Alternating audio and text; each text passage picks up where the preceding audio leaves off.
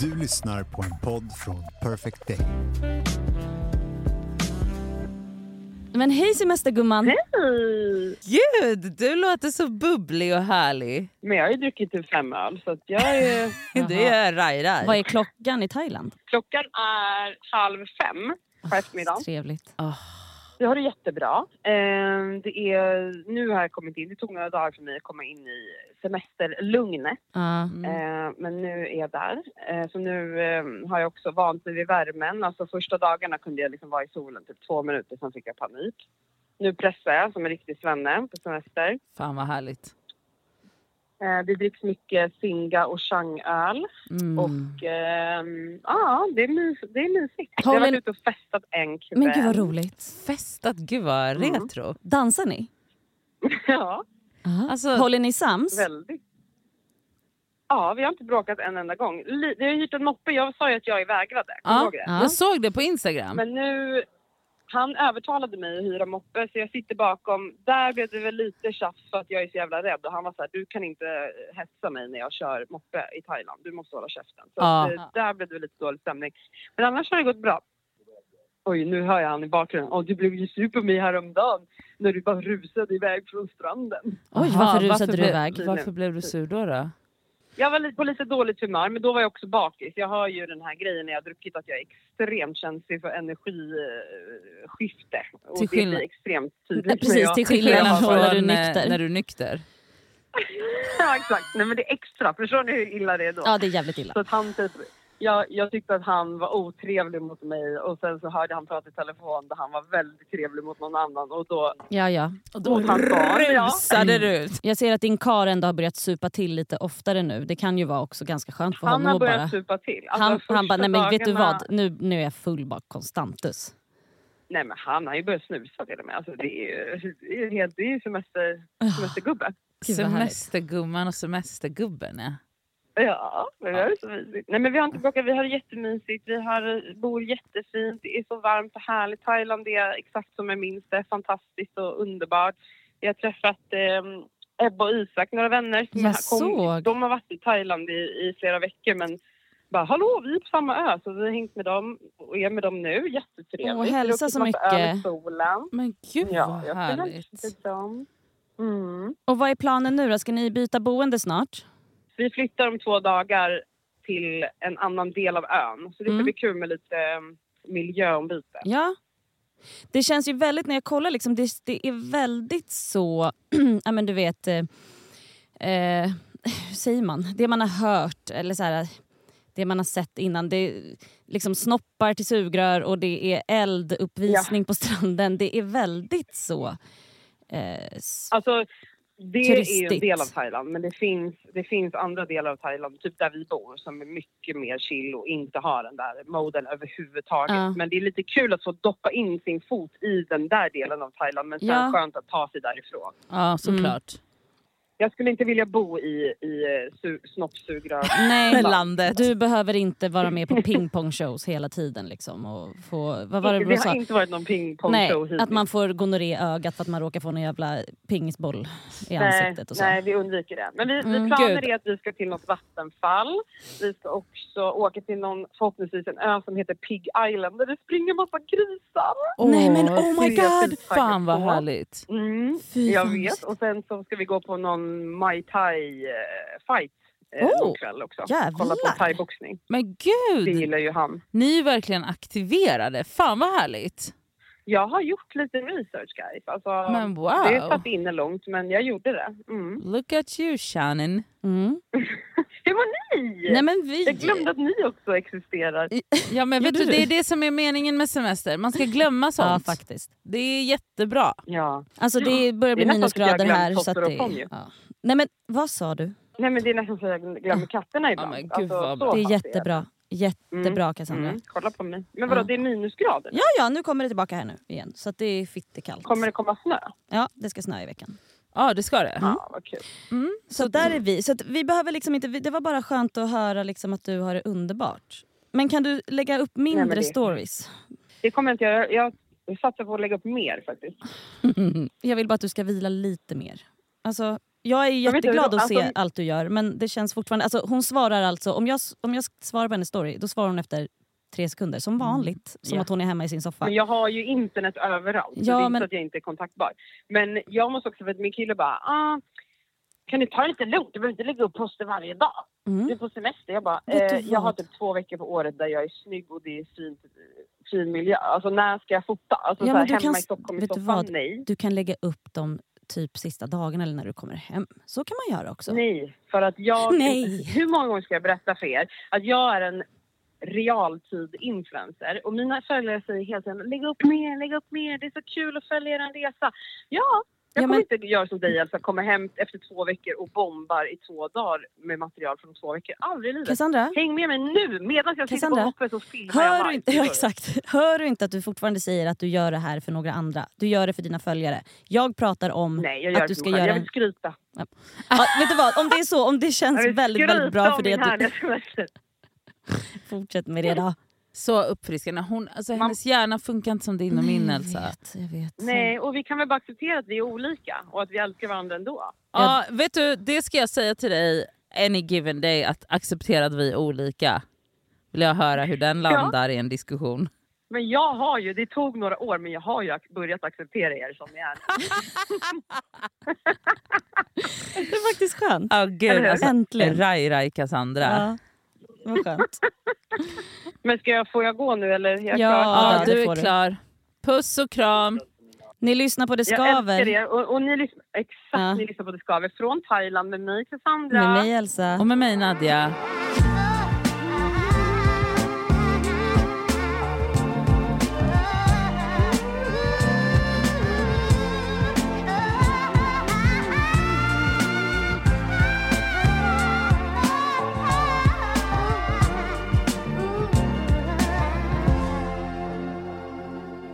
När jag är hemma hos min syra, då är det så himla trevligt för att alla hennes barn har liksom haft på sig kläder som hennes man hade på sig när han var liten på 70- och 80-talet. Mm-hmm. Alltså, det är inte typ så här ett plagg.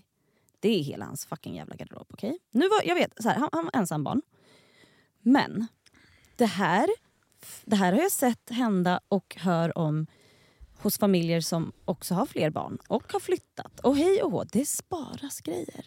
Alltså så här, saker från ens barndom som följer med. Alltså Sammy har liksom kvar, han hade en nalle när han var liten. Som hette Micke, tror jag. Alltså något gosedjur. Jättesöt. Micke. Ja, alltså hans mamma har sparat allt sånt här fast att de har flyttat. Och du vet, det finns kvar grejer. Jag vet inte riktigt... har jag haft en barndom? Det finns inte ett enda plagg från när jag var liten. Jag har ju i mitt huvud och alltså saker jag kommer ihåg att jag tyckte de har på mig, men också sett foton och bara, men alltså gud, den här lilla gulliga sjömansdräkten. Ja. Varför hade man på sig det på dagisfoton? Ja, det var liksom sjömans... Alltså det var typ så uppklädd var man då. Jätte. Alltså men det är också så, varför? Men det var gulligt. Det var jag vill att jag ska på sig den där sjömans... För att jag och min bror har ett dagisfoto när vi sitter bredvid varandra. Jag tror att jag är typ... Jag kanske är 2,5 och han är 1,5 eller något. Ja. Så jävla körta i sån sjömansdräkt. Matchande. Nej, men gud, alltså det är så gulligt. Ni såg ju också... Ja, vi såg exakt likadana ut. Alltså, vart är de grejerna? Vart är mina gosedjur? Sen har vi haft hundar också som har käkat upp mycket leksaker och sådär. Men vart är sakerna? Har du kvar grejer? Nej. Ingenting. Alltså, inte ett spår. Nej. Men det är, och det här känner jag igen. Alltså, det här känner jag igen från liksom... Alltså jag känner igen liksom det draget hos min mamma. Känner jag igen hos mig själv. Att du vill slänga? Inte att jag vill slänga. Utan det är snarare så här. För att jag också bor nu med en man som drar mer åt hoarding-hållet. Han är ju mycket mer sentimental än vad jag är. Och mycket mer så, men det här hade hans dotter när hon gjorde ditten. Och det här måste han spara. Och den här grejen fick han då. Alltså du vet, så här, det är massa så här. Alltså, så här, allt har ett så här. Jag är inte så. Alltså min mamma, vet du vad hon gjorde med sin brudklänning? Nej. Hon gjorde om den till dopklänningar. Nej, för mig och min syster. Ja, men har ni kvar de dopklänningarna då? Nej, för de, alltså, för de blev sen gardiner. Sen blev det bara det, till slut bara en liten trasa som en liten trasa. Mm. Som, alltså så exakt. Mamma, alltså jag, och jag håller med. Alltså jag är också exakt så, hon bara, vad gör saker här som ni inte använder? Använder vi något av det här? Mm. Alltså vi använder inget av det här. Det här ska ge bort, släng. Alltså, jag tror säkert att min mamma så fort vi hade vuxit ut ur ett plagg gav bort skiten. Alltså ut med det här. Alltså, sen, jag och min syster är ju tajta i ålder. Mm. Så jag var ju liten när hon blev på smällen med Alex. Mm. Så då kan jag tänka på att hon sparade. Men min mamma är extremt praktisk. Mm. Och jag kan mycket mer sympatisera med det. Jag kan ju få liksom skelettklåda, alltså literally över saker. Ja, jag fattar. Över saker som är så vad gör detta här? Mm. Alltså jag får panik. Alltså grejen är jag det här med kläderna. Alltså så här, jag har sparat bara några, nu säger jag nyckelplagg. Ja, men alltså, lol. Några plagg som jag hade mycket när han var bebis typ så, som jag kanske har varit så här, den här var verkligen han, den här var så. Jag har sparat några, sen såklart skänkt bort, folk har fått ärva, alltså det är inte så att jag sparar kartonger. Men du har ju lite mer det i dig, du är ju mycket mer nostalgisk, du är mycket mer sentimental. Och jag kan typ inte, alltså mamma har alltså 0% av det i sig, 0. Men känner du inte, för jag tänker så här, hallå, vart, alltså våran barndom, existerade den? Så känner jag ibland. Du har inte såna känslor. Jag känner ingenting för det där. Sen kan jag tycka att så här, alltså ur ett rent så, alltså jag kan tycka att så här, men härligt att. Men alltså då kan man lika gärna köpa second hand-kläder om man inte vill köpa nytt liksom. 100%. Men där, jag blir liksom 100% praktisk där. Alltså det är så här, nej, alltså det väcker ingenting i mig. Men för fan vad skönt. Alltså mer än att jag är så, alltså jag kan tycka att det är gulligt att så Elins ungar har haft Jespers kläder. Ja, fast de är ju så söta i de små kläderna va? Ja men det kan jag tänka mig. Att, alltså, men jag kan inte föreställa mig att ha en källare full med massa skit. Ifall det behövs någon gång. Nej, okej. Okay. För att jag är mer så här, men vad fan, ska vi spara på det här till när liksom? Mm. Alltså jag vet inte, jag tycker det är kul. Jag har ju faktiskt en typ så här, jag har en ganska liten sån kartong. Alltså en liten typ en bananlåda typ, så att den är inte jättestor liksom, med lite så gamla dagböcker och några prylar jag hade på rummet typ. Jag hade ju massa skit, förstår du. Det. Alltså det var mycket porslinsaskar och skit. Mm.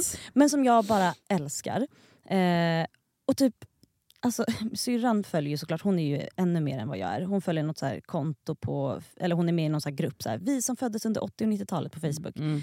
Så hon brukar ju ofta, gud vad det där är Elin Culture och var med i en sån grupp. Eller? Alltså, hon skickade någon bild till mig för någon dag sedan på, och alltså jag typ skrek. Hon bara, kolla på den här bilden. Då var det alltså en Filofax. Kommer du ihåg? JC. Man fick dem på köpet när man hade handlat för 300 kronor. Var det det? Eller JC. Köpte de här alltså, munkjackorna, kommer du ihåg dem? Ja. Ja, och så bara står det JC. Alltså Filofax, alltså fattar du hur mycket man skrev? Alltså man hade ingenting egentligen att skriva i de här. Men det skrevs på. Alltså, jävlar vad grejer man hade för sig. En grej som jag verkligen kan, för det tog ju mig ungefär 30 år att plocka fram en alltså sentimental sida. Mm-hmm. Och när den väl var framme, alltså så här, är så, det där är grejer som jag har skrivblock. För jag skriver dagbok varje dag, varje morgon och varje kväll skriver jag. Och de skrivböckerna som jag har till det, alltså de som jag har samlat på mig under de här senaste åren, de är jag helt besatt av. Alltså jag öppnar aldrig dem, men jag kan inte föreställa mig att slänga. Eller hur?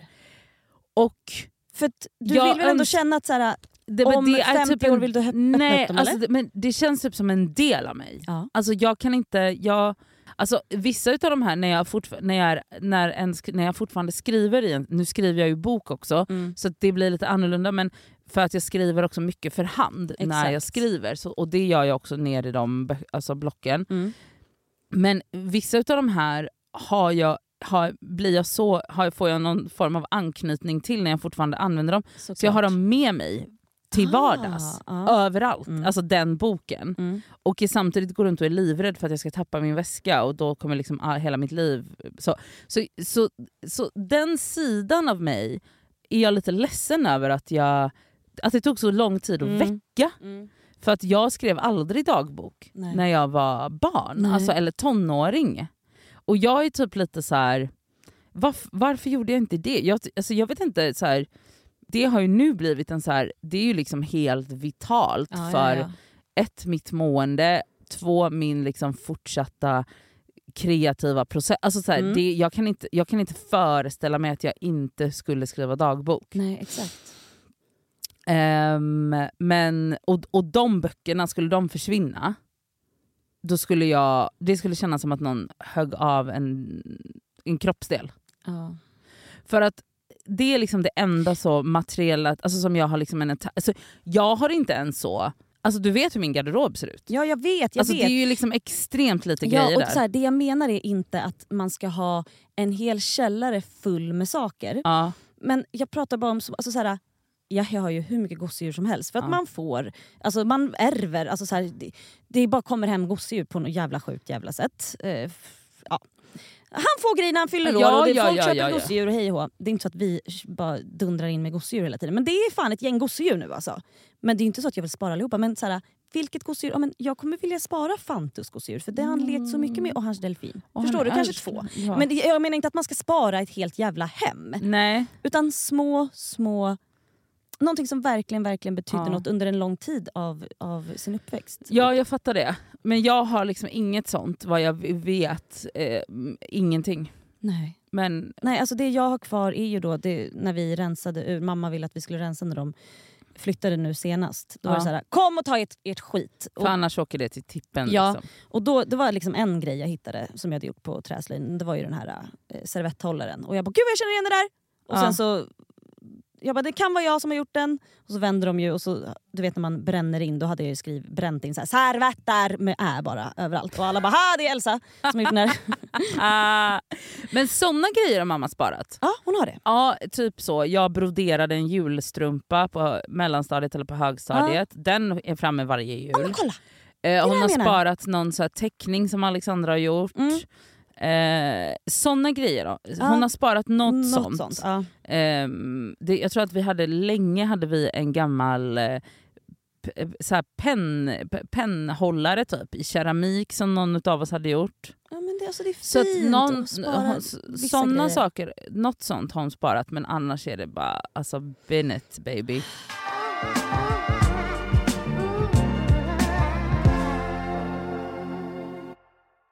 Den här veckan är vi sponsrade av Apohem som ju har liksom hälsa och hudvård för alla. Över 18 000 produkter. Ja.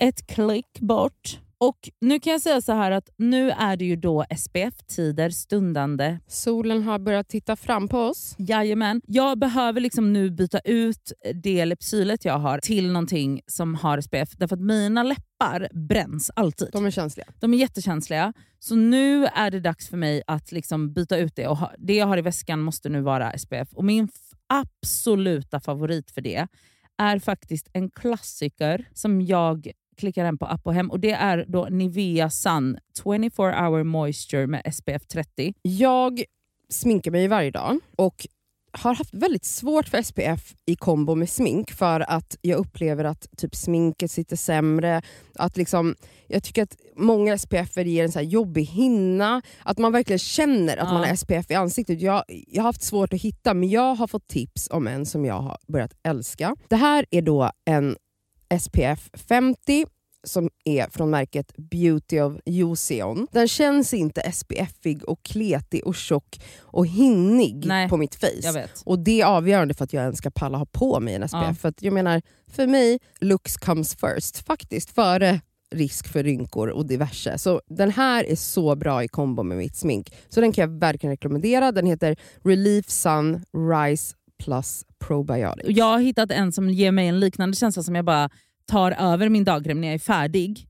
Och den heter Dr. Ceuracol Hyal Re-Youth Moist SPF 50. Och den har jag faktiskt i väskan. Så att jag kan reapplya den när det behövs. Mm. På Apohem så har de solskydd på upp till 25% rabatt just nu. Ja. Så att där kan man liksom klicka in. Och leveranserna är ju ikoniska från Apohem. Kommer direkt till dörren. Det är så smärtfritt och så snabbt och så enkelt. Ja. Raka vägen till din dörr. Så in på Apohem.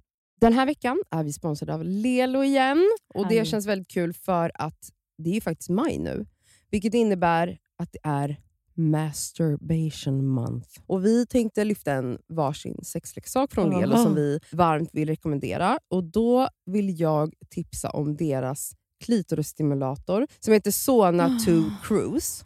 Och det är ju då en så kallad sonisk klitorisvibrator.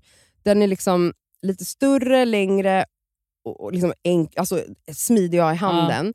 Men den ger väldigt härliga intensiva orgasmer helt enkelt. Den är deras, alltså det tycker alla deras leksaker, det här silikonet som de... Och de är tunga också, det känns... Men det är verkligen kvalitet på de här leksakerna. Det är liksom, silikonet är mjukt, det är liksom skönt mät kroppen. Den är helt vattentät, den här leksaken, vilket gör att du kan ha med dig den i duschen om du föredrar och mysa med dig själv där. Och den här är liksom helt utformad för att ge dig till och med multipla orgasmer om du har möjlighet att få sådana eller palla med det. Den har alltså 12 vibrationsinställningar. Så du kan liksom anpassa intensitet efter hur känslig du är helt enkelt. Jag är ju en rabbit-gumma. Mm. Så att, alltså, min favoritprodukt är verkligen Soraya Wave. Ja. Det är liksom en klassisk rabbit-vibrator. Fast den är inte klassisk för att det är Lelos rabbit-vibrator. Så den är ju liksom 2.0 allting. Absolut.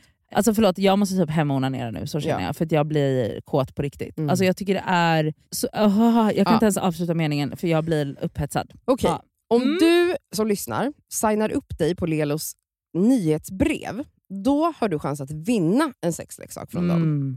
Så 1000 personer väljs ut varje månad. Fattar det ändå många. Så gå in på lelo.com/free, som är...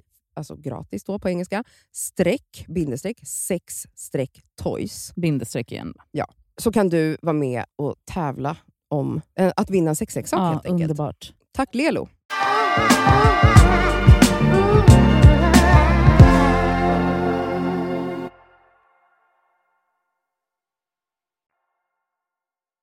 Jag såg en story, eller någon hade lagt upp en post, om det var på TikTok eller på Instagram, det kommer jag inte ihåg, men det var typ ett citat som var så här: to not dance when you had the health and could hear the music could be the biggest regret of your life. Alltså jag blev provocerad av den. Varför då? För att det är ju ett ganska så klart budskap bara så. Eller? Och vad är det då? Vad läser du in i det? Det jag läser in är att passa på att göra saker som får dig att må bra medan du ändå orkar det. Det är inte det står. Det står att to not dance when you had the health and could hear the music could be... Okej, men det så kan man läsa in det. Hur läser du in det? Men jag läser in det som att så här... Blir du stressad? Ja. Jag visste det. Jag blir... Du blir stressad. Så stressad. Men... Alltså för att jag tycker att så här, jag blir stressad och provocerad därför att jag tycker att det är det som, det är liksom så vi uppmanas att leva våra liv. Vi uppmanas inte att så här, det är så här, alltså bara för att man så kan använda sina fötter och höra musiken behöver inte det betyda att man är psykiskt kapabel. Nej, till att så här, och det är så mycket sånt, det är så mycket så ta vara på stunder och tänk på det här och var i, alltså du vet, jag men så här, gör grejer hela tiden, mamma nej vila. Ja, så tänker du. Exakt. Jag bara nej, du behöver inte dansa för att du fysiskt är kapabel till att dansa. Jag tycker att det är alltså det är liksom ett narrativ som jag kan liksom tjata mig endlessly, alltså blind och alltså tills öronen blöder på folk, känns det som. Men det är som att jag ser det hela tiden, att folk är så här alltså Nej, rulla ner persiennerna och släck lampan. Så här, det kan ju också så här, det finns ju grader i helvetet. Alltså, man kan läsa in det på att så här, åh jävlar, nu måste du måste resa jorden runt. Du måste, bara för att du klarar av det och är kapabel och bara för att du har ekonomin eller så här, du ska klara av det här och du måste göra det här och du ska gå på varenda jävla mingel- och födelsedagsfest. Så behöver det inte vara heller. Nej. Jag tror nog att fast okej, jag blir inte provocerad fast att jag till och med är utbränd. Alltså jag orkar inte mentalt och jag får inte mentalt göra saker även om jag har lust med det. Ja. För att då kommer jag inte bli frisk igen. Eller så här, jag kommer inte... Nej. Men jag tycker fortfarande att budskapet är viktigt. För jag tror på det sättet att men det stämmer så jävla väl med just när det kommer till ens hälsa. När det, alltså att passa på att gå ut och titta dig omkring och umgås med nära och kära än att bara så här, tänka på din karriär eller bara sitta hemma eller bara, förstår du? Att, så här, absolut, så kan du, alltså 100%.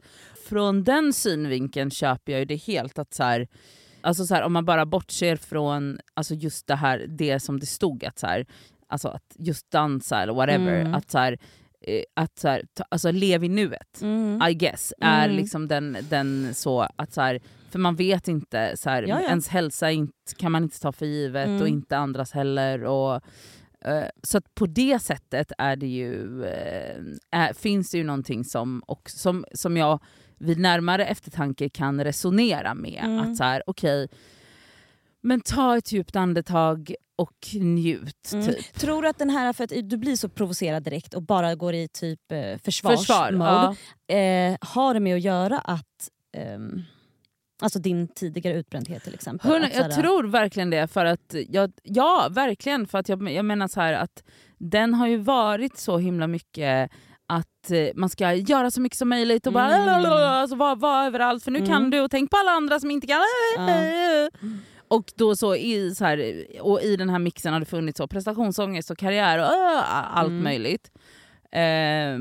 Och liksom aldrig så stannar upp och känner efter eller bara så här.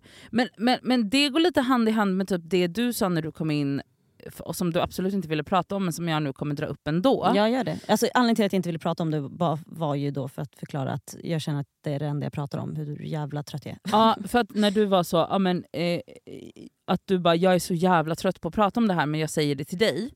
Och att då var du så, alltså vad sa du? Att du är så trött på att vara trött? Nej men så här, jag tycker att det är trist. Nu börjar jag tycka att det är jävligt tråkigt att vara så här energilös. Alltså och jag vet ju aldrig när det kommer. Jag kan ha energi, men sen så kan det bara ta slut. Alltså, slut. Innan hade jag en på-knapp. Jag kunde ju bara så här, trycka på den här knappen. Men gud, och så var det skitkul. Och sen så var jag inte värst trött dagen efter ändå. Nej. Men nu är det så här, alltså det börjar pirra typ i fötterna och händerna nästan. För att jag är så här, jag klarar inte av. Jag skulle möta upp en vän för min syrra var hemma hos mig i helgen, vi hade världens mysigaste helg. Och så bestämde vi med en kompis att så här, men vi ses med ungarna i simhallen på lördag. Alltså jag vaknade upp på lördagen och bara, det kommer inte hända. Finns inte. Nej. Så att Sammy och Elin och ungarna fick möta upp med de känner ju min kompis också. I bad, för jag bara, nej men det finns inte. Nej. Alltså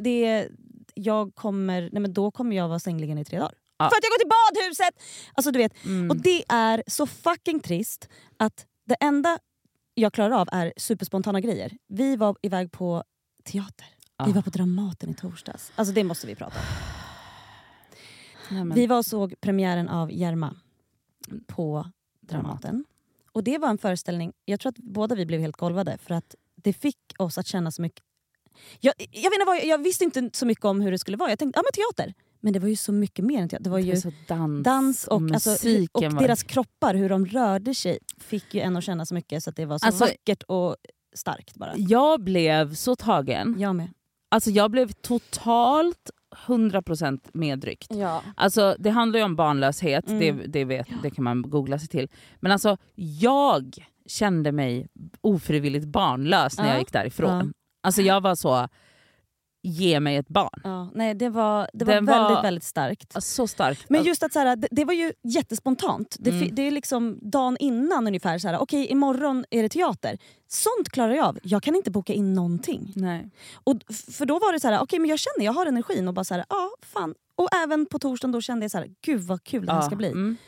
Men sen kan det vara så här att en kompis fyller år 2 dagar senare, som jag gärna såklart vill gå på. Nu var det inte så i det här fallet. Men det skulle kunna vara.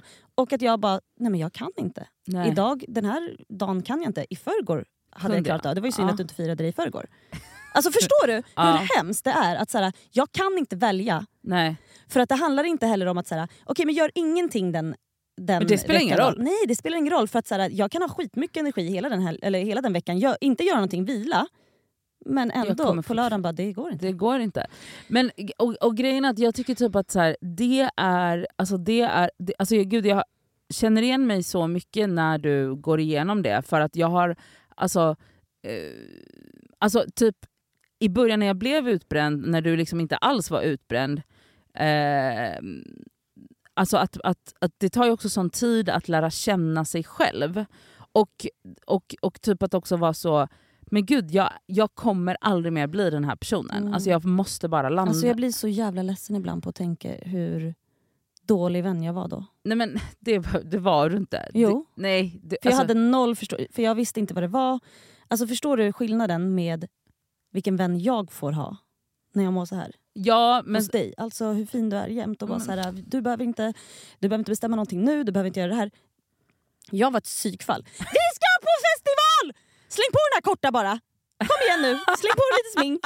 Alltså, gud förlåt. Men alltså, älskling, du, alltså, så illa var det inte. Hade du någon annan, hoppas jag, som var bra, som också kunde alltså, förstå dig i din utbrändhet? Absolut. Det hade jag säkert. Absolut inte. Nej, men alltså, jag tror, det hade jag säkert. Jag hade... Men det är inte så... Jag vet, men då, jag sa ju till dig till slut att jag bara så här... Kan du sluta prata om gamla Nadia för att henne kan du glömma. Men förstår alltså, du hur länge du fick liksom försöka få mig att förstå den här skiten? Alltså nej, jag får riksångest faktiskt när jag tänker tillbaka. Ja, men det behöver du inte ha, för du var fin vän på alla andra sätt. Men där hade du en kunskapslucka och det var okej. Det var verkligen en kunskapslucka. Det var en kunskapslucka. Men grejen är att du har ju liksom 100 andra sidor att kompensera med. Så it's fine. Mm. Alltså, it's totally fine. Fy fan vad jobbigt. Nej, så jobbigt var det inte, Elsa. För att du har ju liksom... Alltså, i dig själv så är du fortfarande en person som är förstående och närvarande. Så att så här, den lilla kunskapsluckan var inte så stor grej. Men det är klart... Det hade ju bara varit väldigt skönt om du hade haft en nära vän som bara totally hjälpte dig. Jag fattar. Men det är också så här... Det där är också så godtyckligt därför att så här... Alltså där kan du och jag mötas i det här därför att vi upplever det på ungefär alltså, samma sätt. Mm. Men jag har ju andra vänner som kanske också typ som har en helt annan så här, vad ska jag säga, energisubstanser i sin hjärna. Mm. Alltså typ som ibland kan jag komma på mig själv när jag försöker, alltså inte för att Hanna är utbränd, men om jag ska liksom så här, om Hanna är trött eller stressad eller whatever och jag typ ska försöka ge henne råd. Alltså, jag kommer på mig själv att jag projicerar väldigt mycket saker på henne. Att så här, men det funkar inte så för henne det kanske. Det funkar inte så för henne för att så här, då kan jag kan bli så jättestressad om hon är så, men nu ska jag åka och jobba i LA i 10 dagar och sen kommer jag hem och då ska jag på den här så, då blir jag så här och då kan hon vara så, men jag känner mig lite stressad för det. För henne är det literally lite stressad. För mig är det så... Nej, men du får ju utslag bara av tanken. Jag får utslag av tanken och så projicerar jag det på henne. Då blir jag så här, även om jag gör mitt bästa där för att så vara ett stöd. Jag vet inte hur bra stöd jag är då för att jag bara stressar upp henne ännu mer. Så att så här, det är också... Skit i det nu. Men det jag menar är bara så här, jag håller med och jag känner igen mig i att det där... Det tog mig flera år. Jag tyckte att det var det absolut svåraste. Det tog mig flera år att lära mig. Och jag kan fortfarande gå i fällan ibland. Att jag måste vila i förebyggande syfte. Alltså, inte för, alltså jag kan vara så här. Och ändå så måste man förstå också så här, det här med vila. Att så här, inte ens det kanske hjälper. Inte ens det hjälper. Bli inte ledsen eller arg. Det är liksom den. Det är den. Alltså att man är så här. Oj, gud så här, typ. Jag kommer ihåg... var det för, alltså, efter något sommarlov eller typ så här, när alla började komma tillbaka till stan och jag var så här överpeppad. Jag var så här, överpeppad på jobb, jag var överpeppad på att träffa folk. Alltså det gick literally 4-5 dagar. Mm. Och sen var det alltså en krasch utav bara helvete. Mm. Och då var jag liksom okapabel till att göra någonting annat än typ vara hemma i 2 veckor. För att, och då blir det typ som att jag bara, varje gång jag liksom ska boka in eller planera något, alltså pusslet som sker i liksom i min där jag är så här, okej, hur mycket egen tid har jag den här veckan? Du är så här, nej men jag kan inte ses förrän om 2 veckor. Folk tror typ att jag är svinbusy. Jag är inte det. Det är bara det att jag har redan en social grej eller 2 sociala grejer den veckan. Jag kan inte mer. Nu typ har jag lärt mig. Och min kille är ju, alltså han är ju precis tvärtom. Alltså, och nu sa han till och med i morse att jag bara, han bara, men vi ska på en grej. Han bara, han är supertaggad och jag är så här, ja det låter skitkul. Men han bara, dagsform eller? Jag bara, ja, dagsform. Jag kan inte svara exakt på det här. Och det är så här, jag fattar ju så här, Sammy får ju, alltså jag har ju sån grov skam över hur mycket mitt bagage påverkar och min livssituation påverkar hans liv. Alltså, när vi träffades då var jag fortfarande i sorg efter junior. Ja. Och vi var unga. Alltså, du vet, och han såklart har ju fått se mig i sorg mycket. Och sen nu med syrran. Alltså så här, han har ju inte valt, alltså, förstår du min liksom skam att så här, gud vad det här, vad min sorg och min tyngd och mitt bagage och allting gör så att han behöver ta hand om så mycket. Alltså förstår du, alltså jag har så jävla dåligt samvete och verkligen så här, jag tar inte det för givet hur han hela tiden är min klippa. Samtidigt som han ju har svårt såklart, så som jag har svårt att lära mig förstå att jag kraschar när som helst. Det är ju svårt för honom. Han vi har varit tillsammans i 10 år. Alltså i många år har ju han bara så här, Elsa, hon med energin, hon den pigga, woohoo! Hej. Han måste ju liksom, han måste lära om. Alltså, nej, men det är också så att alltså, i majoriteten av ert förhållande så är det ju han som har varit så här, Elsa, nu går vi hem. Jag vet, jämt. Och så här, han har varit den som så här, men inte har folk hemma hela tiden, och jag bara, livet är en fest. Och alltså jag tror så här, förra veckan typ, han är ju med i styrelsen då, i bostadsrättsföreningen. Ja, såklart. Ja, och de ses typ en gång i månaden. Alltså jag är hemma, jag har alltså svidjarna och är hemma, och så här, barn i liksom 3-årsåldern, de flesta de blir ju, de får ju en demon i sig alltså strax innan läggdags. Det är ju något som händer. Det jag vet inte, men det, alltså det här Duracell-kanin, alltså det är ju, men inte det en sån överlevnadsinstinkt typ? Förmodligen. Jag har ingen aning. Men de tar ju död på sina föräldrar. Men i alla fall, han är ju it's a lot. Alltså du vet, hänger i takkron. Det är bara så här, alltså hej och hå. Så jag är så här, okej, yes, du ska gå på det här jävla styrelsemötet. Absolut. Och då brukar de sätta sig typ i centrum på något hotell eller någon jävla restaurang. Ja. Han ringer mig. Och det här, då är klockan alltså typ så här 7 på kvällen. Och brukar vara borta typ 1-2 timmar. Hej, alltså det var stängt. Och så här, så vi tänkte så här, att vi kommer, för alla bor ju i huset. Vi tänker att vi kan komma och vara hos oss. Alltså vet jag bara, nej, eller vad menar du? Ja, vi är bara 6 pers. Alltså då är det så här, mitt huvud brinner. Och jag bara, men det är typ läggning snart. Men det är lugnt, vi är ganska tyst. Alltså du vet, och jag bara, men nej, alltså jag fick säga nej. Jag bara, gå till en pizzeria, eller gå hem till någon annan. Skämtar du? Välj inte vårt hem när du vet. Och så jag lägger på, jag bara skriver den, jag bara, plus, jag är utbränd. Det handlar inte ens bara om att vi har en 3-åring som det är läggdags snart. Har alla i styrelsen en 3-åring? Och har alla en partner som är utbränd. Alltså vet, att han inte tänker efter. Jag bara, då höll jag ju på och... Men hur mycket dåligt samvete fick du efteråt? Nej, faktiskt ingenting. Ah, jag blev svinförbannad. Ah, så jag var tvungen att ta upp det för några dagar. Jag bara, hur tänkte du där? Ah. Glömmer du bort? Han bara... För han det sitter ju fortfarande kvar så här, men vadå Elsa, tycker det är bara jättetrevligt. Gud vad glatt, hon ställer sig och kokar kaffe och gud vad kul, sitter och snackar, chitchattar och hon är så jävla liksom välkomnande jämt. Mm, nej. Min sociala tjej. Mm. Nej, inte min sociala tjej. Men okej, men för att jag har ju men det är för att hur jag tror att jag ställer den här frågan nu för att jag kan, alltså inte på något sätt har vi samma livssituation eller bagage, det är inte alls det jag säger. Men jag kan känna igen mig i att vara den inom citationstecken hysteriska i relationen. Mm. Och den som har speciella behov hela jävla tiden. Mm. Och skammen som sköljer över en i och med det. Nej, det är hemskt. Och hur, för jag är så här. Nu, ni har ju varit tillsammans så länge. Vi är ju nya i en relation. Så där finns det ju mycket osäkerheter fortfarande som bara är av att tid inte har gått. Alltså så. Men jag kan känna mig så trygg och så lugn och så liksom helt ijackad i vår relation. Och det finns så här. Men när jag är i de här... Shit vad jag är mycket om mig och kring mig. Ja. Mm.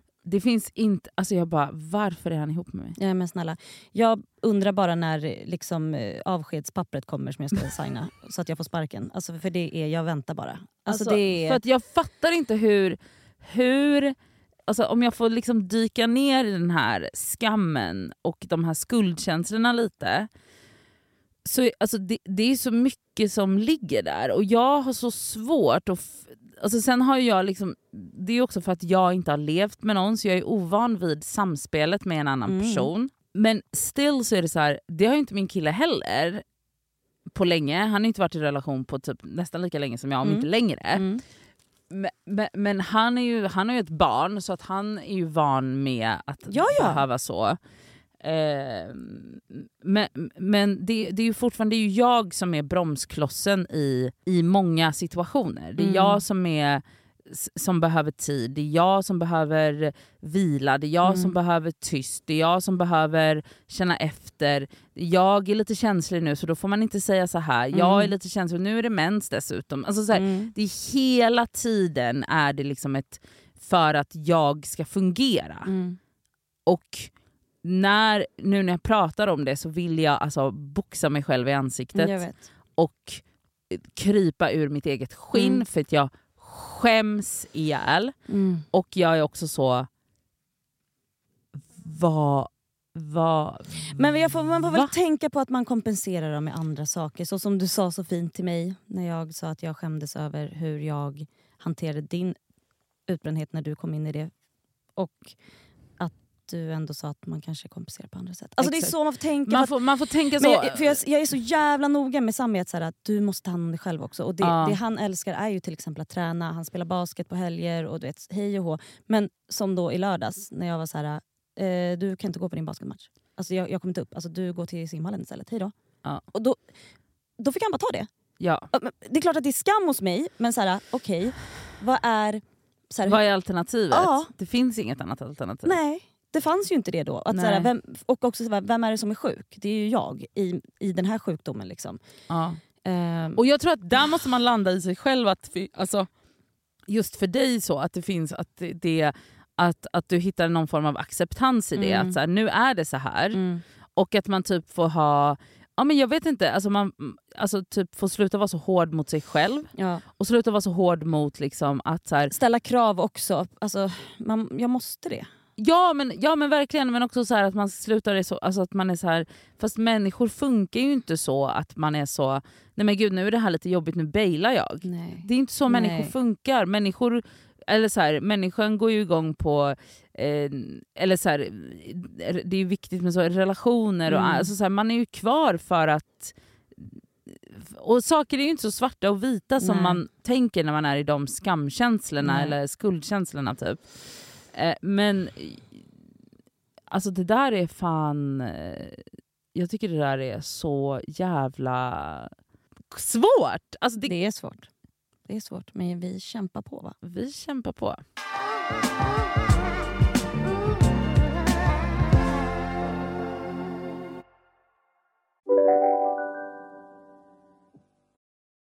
Välkommen till Telenor röstbrevlåda. Hej min fina mamma. Kan inte du snälla swisha mig för fika? Älskar dig, puss puss. För att repetera det. Hej min fina mamma. Spara samtalet när du förlorat den som ringde på telenor.se/missed calls. Ni har väl inte missat att alla takeaway förpackningar ni slänger på rätt ställe ger fina deals i McDonald's app. Även om skräpet kommer från andra snabbmatsrestauranger. Exempelvis... sorry. Kom åt något här. Exempelvis... Förlåt, det är något skit här. Andra snabbmatsrestauranger som... Vi provar en talning till. La la la la la. La la la la. Välkommen till Unionen. Hej, jag ska ha lönesamtal och undrar om potten. Ja, om jag kan räkna med övertidsersättning, för det är så stressigt på kontoret, jag jobbar hemma på kvällarna. Så kan jag då be om större skärm från chefen, för annars kanske jag säger upp mig själv. Och hur lång uppsägningstid har jag då? Okej, vi börjar med lön. Jobbigt på jobbet. Som medlem i Unionen kan du alltid prata med våra rådgivare. Alltså Nadia, jag måste erkänna en sak. Berätta. När vi kom hit i morse, ja, då var det en bärsip här. Det var en liten bärsip. Alltså det var så söt, det var Neas bebis. Från surret. Ja, alltså hon var så söt. Jag ville bara stoppa henne i bakfickan. 10 månader. Ja. Det och jag, fucking gulligaste jag sett. Alltså det var så gosigt. Och jag måste bara erkänna en sak.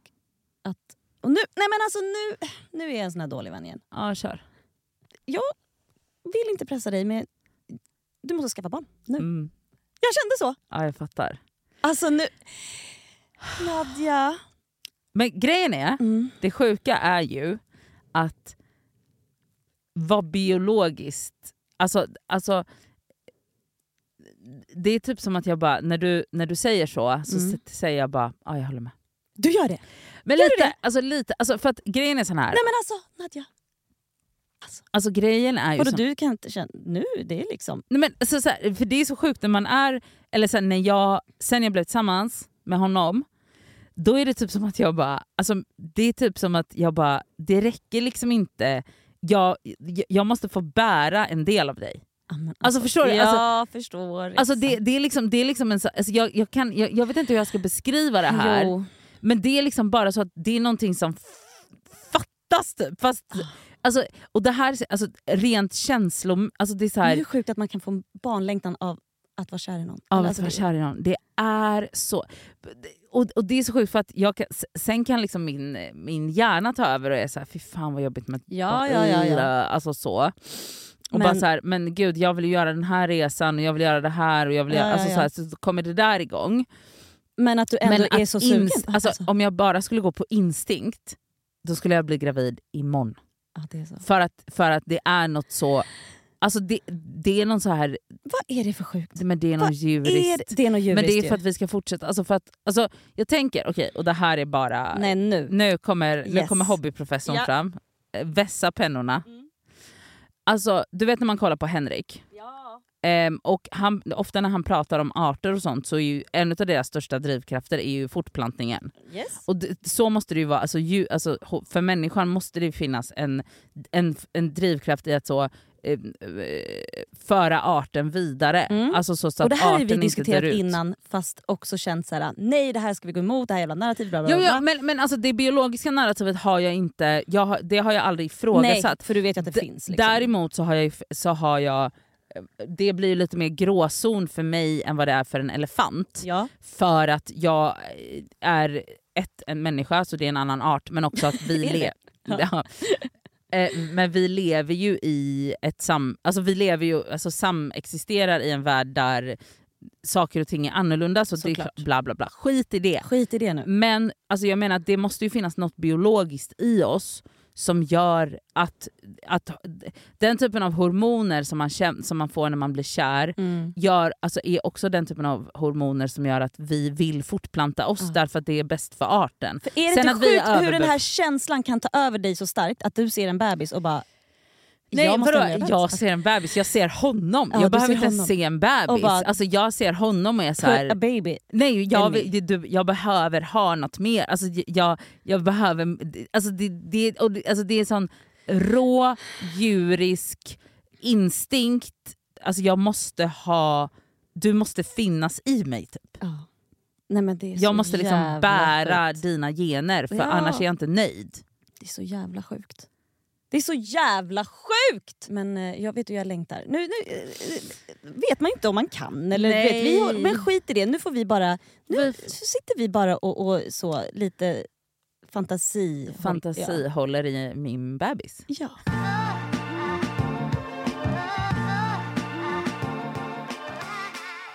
Vet du vem som fyller år idag? Vad är det för datum? Nej, jag vet inte vem. Min farmor. Okej. Okay. Hon fyller 99 år. Åh, jävlar. 99. Inte det rätt sjukt? Det är jättesjukt. Vadå? Var bor hon? Hon bor i Eskilstuna. Så jag träffar inte henne så ofta alls. Nej.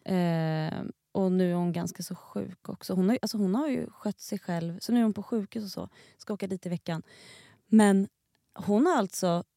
Hon är 99 år och bor själv i lägenhet utan hemtjänst. Och hon lagar mat och städar. Inte det sinnes. Nej, men 99 år. Hon kanske blir 100. Det kan hända. Om hon repar sig ordentligt nu. För att alltså hon är 99 år. Jag tycker bara det är så sjukt. Alltså jag har aldrig... Alltså, och när man pratar med henne. Alltså hon minns allt från när vi var små. Nej, det är så fint. Alltså hon är så här... Elsa, kommer du ihåg när du var liten och så här, du tyckte alltid om, jag brukade ge dig en speciell tallrik för att det var liksom blommor på den och du tyckte så mycket om att titta på det och när man var ute i natur, alltså. Men grejen är att det är ju något med mor- och farföräldrar eller morföräldrar, jag har ingen erfarenhet av farföräldrar, men de kommer ihåg, alltså vi kan prata med mormoren idag, hon kommer ihåg, alltså nu inte min mor, men ändå, alltså det är så här att hon kommer exakt ihåg så här, nej men alltså våra föräldrar kommer inte ihåg. Nej men de var ju de så jävla trötta på att vara föräldrar. Alltså mormor är så då. Hon bara nej men Anna kommer du inte ihåg. Det var ju Nadja som höll på med det där. Det var ju Nadja som gick så där när hon lärde sig att gå. Det var inte alls Alexandra. Alexandra gjorde ju så här och mamma bara va? Nej, men för hur? Man var utbränd förälder och det var inte mormor och morfar. Nej, mormor var ju bara liksom en gosetant. Ja, hur gammal är din mormor? Hon är 83. Mm. Hon fyllde 83 första januari. Mm. Så, ja. Men fan, min farmor måste varit ganska gammal när hon fick min farsa liksom. Ja. Ja. Eller gammal för den tiden, jag vet inte. Ja. Min mormor var typ runt 20 när hon fick barn. Ja. Nej. Och mamma var 25 så de är ju ganska så de är ju ganska unga. Ja. Men alltså fett. Alltså jävligt fett. 99 fett? År, det är skitfett. Ja, det är bra gener. Fett. Verkligen. Alltså verkligen. Och alltså jag kollar på en grej på Netflix som heter typ så här The Blue Zones. Mhm, vad är det? Det finns ju olika blåa zoner kallas det då i världen där människor liksom ofta blir över 100. Är det så? Mm. Och hur de har liksom gjort massa studier i flera år på varför de har blivit det. Och det finns typ och då har man liksom kunnat utröna att så här, oj, de här människorna de befinner sig i den här geografiska regionen. Okay. Men då är det liksom de 4 typ grundstenar. Då är det typ så här, ja men att röra på sig men inte träna. Så det handlar inte om liksom, träning utan det är så här, vardaglig, det du gör i ditt arbete. Ja, men också en annan väldigt viktig grej, gemenskap. Alltså, de flesta har då så här, de umgås mycket med sina familjer också i så här, du umgås med väldigt små barn, du umgås med väldigt mycket äldre barn. Och att så här, äta gott, det handlar, alltså, så här, kosten absolut, många av de här blåzonerna, väldigt mycket bönor och sånt. Men alltså så här, äta gott, inte tänka, många också dricker vin. Alla de här zonerna dricker gott vin och bara umgås, dansar, har det glatt. Det är det som förlänger livet. Jag vet. Alltså det var så mycket grejer som jag bara, wow. Ja. Så att, ja, vet du vad, du behöver inte hålla på. Man ska bara älska, leva och du vet, leka lekar med gamlingar och med barn. Underbart. Tycker det är asfett i alla fall. Jag måste bara säga till alla som inte ser det här vill jag ändå säga. Vi sitter alltså i en liten studio, det är bara jag och Elsa. Och när vi skulle börja podda idag så säger Elsa så här till mig. Nadja, jag har en idé. Och jag tänkte så här, okej, nu ska vi se. jag tycker att efter varje gång vi har pratat klart om ett samtalsämne, då gör vi så här, alltså rullar med händerna så att vi kan liksom markera till varandra att det är klart. Jag tycker det känns väldigt proffsigt. Det känns jätteproffsigt. Det är bara det att så här, det är bara hon och jag i studion och det här ska klippas sen. Så att hon kan ju bara säga, ja vi klipper här eller? Men då, och nu har hon hållit kvar vid det, så efter varje gång så rullar hon med händerna. Jajamän. Så nu är det dags för en jingle eller? Ja, men vet du vad, vi kan gå till plåster och skavsår. Här kommer veckans plåster och skavsår. Jag kan börja. Det här är, jag kommer ta det som skavsår för att alltså det handlar ju om folkmordet i Palestina. Men Norel Refaj skrev så fint på Instagram och jag vill läsa upp det. Ja, gör det. Jag såg ett klipp på en flicka som var så svårt brännskadad så hon helt saknade hud. Hennes örhängen glimmade till i det blodiga upplösta ansiktet. Var är min mamma? Hon måste ha haft så obeskrivligt ont, men tanken på att hennes mamma är död verkar göra mest ont. Hon säger det med en så rädd liten röst som mitt hjärta går sönder. Hjärtat som brustit så många gånger, men jag tittar inte bort. Jag låter min kropp fyllas av ångest och smärta och jag gråter för henne. Hennes mamma har mördats i attacken och jag gråter för henne också. Och igen för hennes dotter som förmodligen inte heller kommer överleva. Det kommer nya klipp varje dag. Barnkroppar som sprängts inifrån av trycket från bomber. Panikslagna människor som bär livlösa bebisar mot sjukhus som inte längre finns.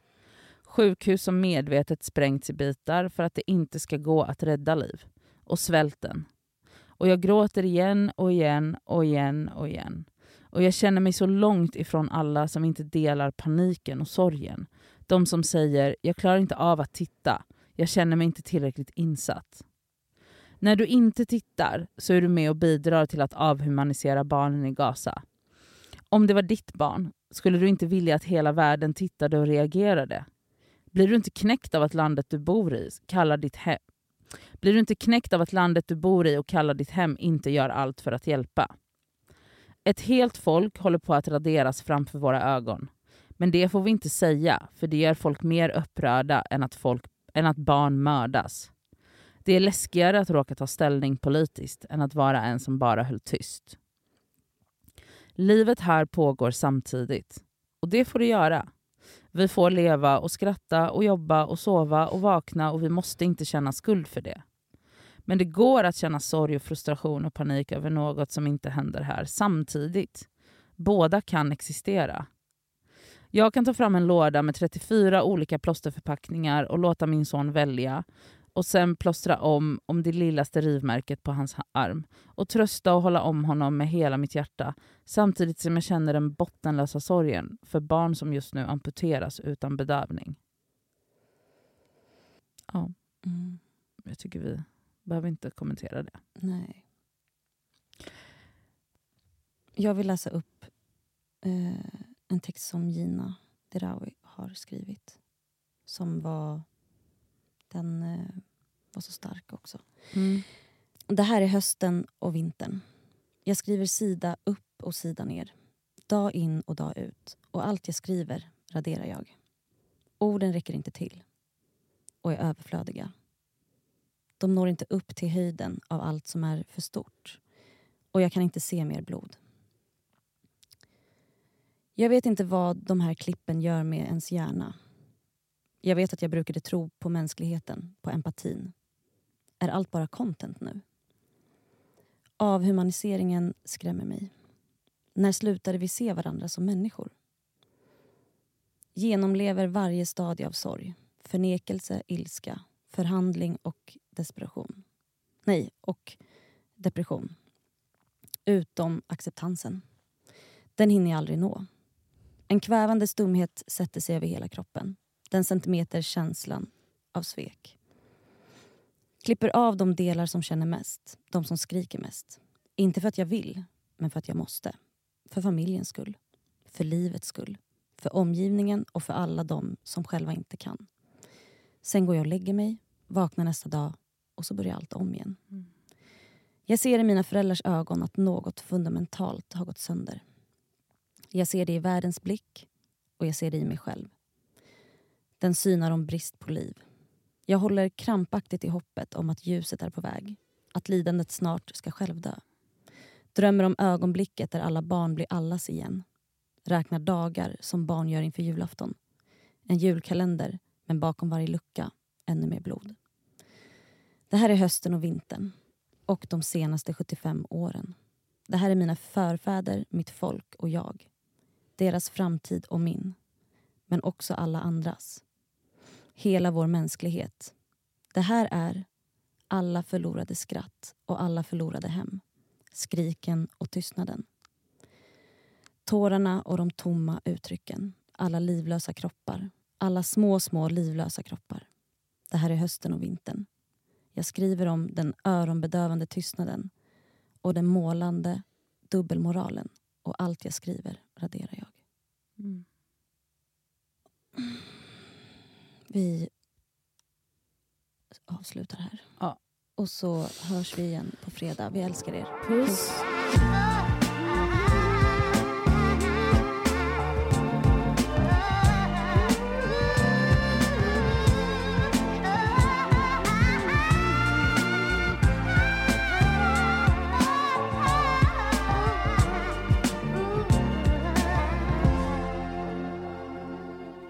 Podcasten är producerad av Perfect Day Media.